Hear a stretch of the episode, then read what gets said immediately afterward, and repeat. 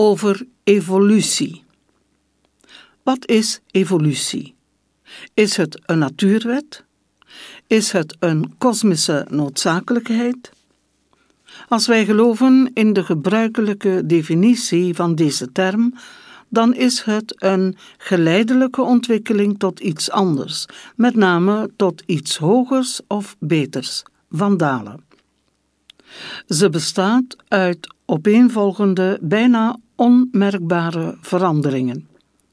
Voor de evolutionisten is het onder andere de geleidelijke transformatie van een levende soort die leidt tot de totstandkoming van een nieuwe soort. In de natuur laten de dieren zich door hun instinct leiden. Dit is de natuurlijke expressie van het kosmisch bewustzijn in hen. Het is in feite dit instinct dat hen dwingt voedsel te zoeken, zich voor te planten, voor hun jongen te zorgen, weg te vluchten voor roofdieren en zo verder. Het is ook dit bewustzijn dat zich niet van zichzelf bewust is, dat hen ertoe aanzet in groepen te gaan leven, ten einde bij elkaar bescherming te vinden en hun overlevingskansen te vergroten. Bovendien evolueren zij onder invloed van een collectieve ziel die kenmerkend is voor de soort. Deze vorm van collectieve evolutie bepaalt de lotsbestemming van de verschillende diersoorten, van de primitiefste tot de hoogst ontwikkelde. Zuiver fysiologisch beschouwd is ook de mens een dier. Zijn lichaam bestaat immers uit dezelfde fysisch-chemische elementen die men ook bij de hoogst ontwikkelde dieren vindt. In dat opzicht verschilt hij niet wezenlijk van het lichaam van de hogere zoogdieren, met name de grote apen.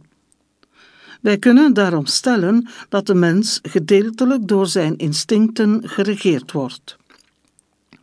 Maar de Rozenkruisersontologie leert ook dat hij een levende ziel is.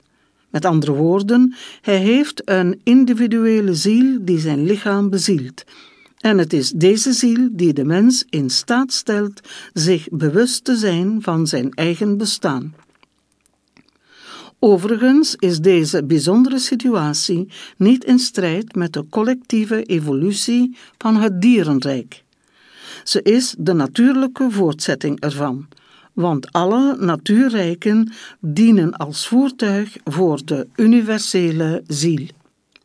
Het ego. In de loop van de evolutie individualiseert het bewustzijn steeds verder, totdat er een min of meer waarneembaar ego verschijnt.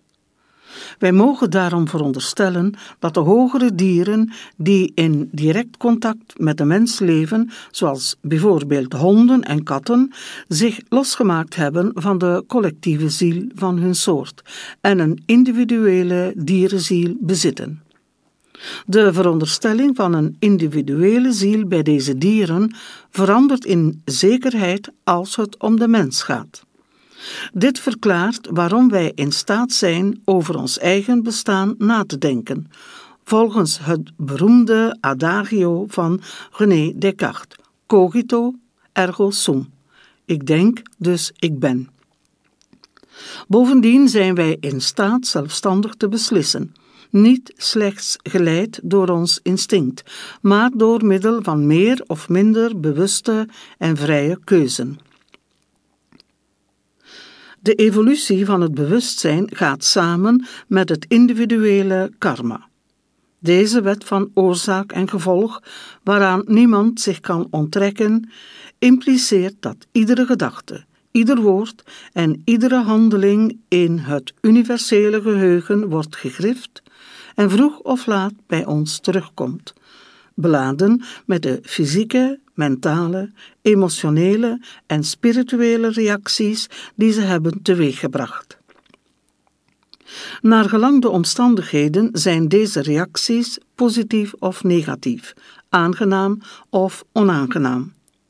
Vanuit mystiek oogpunt beschouwd is de karmische wet bepalend voor het merendeel van de gebeurtenissen die wij op onze levensweg tegenkomen. De kwestie van de vrije keuze is dus van doorslaggevende betekenis voor alles wat te maken heeft met het vermogen van de mens om zijn eigen toekomst vorm te geven. Daarom wordt in de Rozenkruisersleeringen altijd gezegd dat wij meester over ons levenslot zijn. De vrije wil.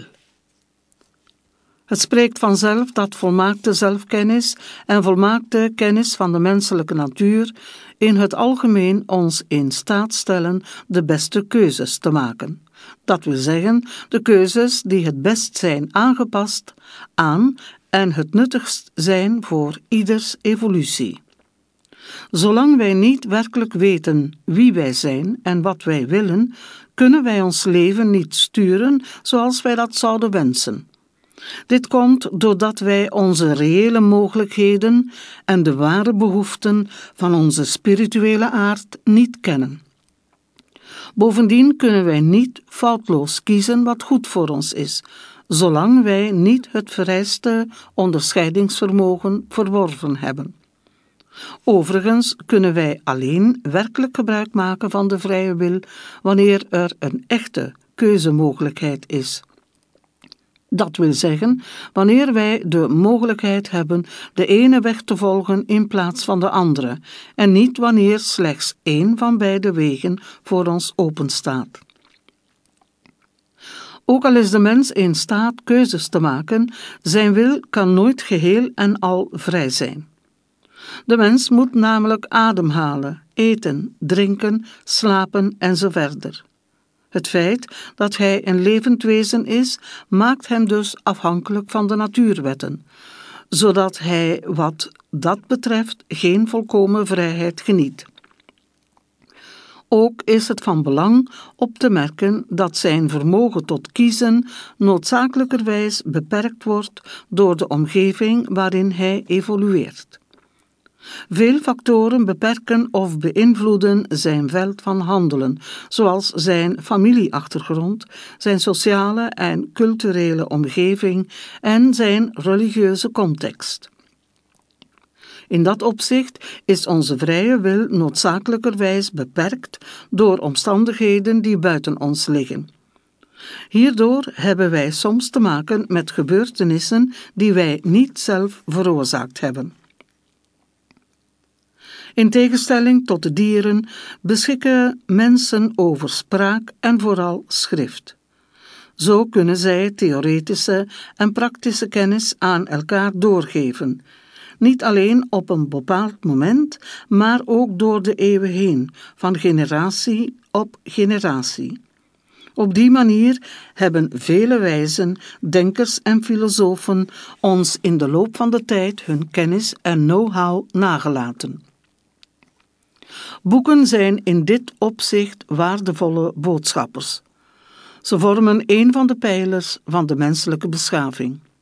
Ze zijn ook de dragers van de heilige teksten van de huidige godsdiensten, zoals blijkt uit de Bijbel, de Koran, de Vedas en andere boeken.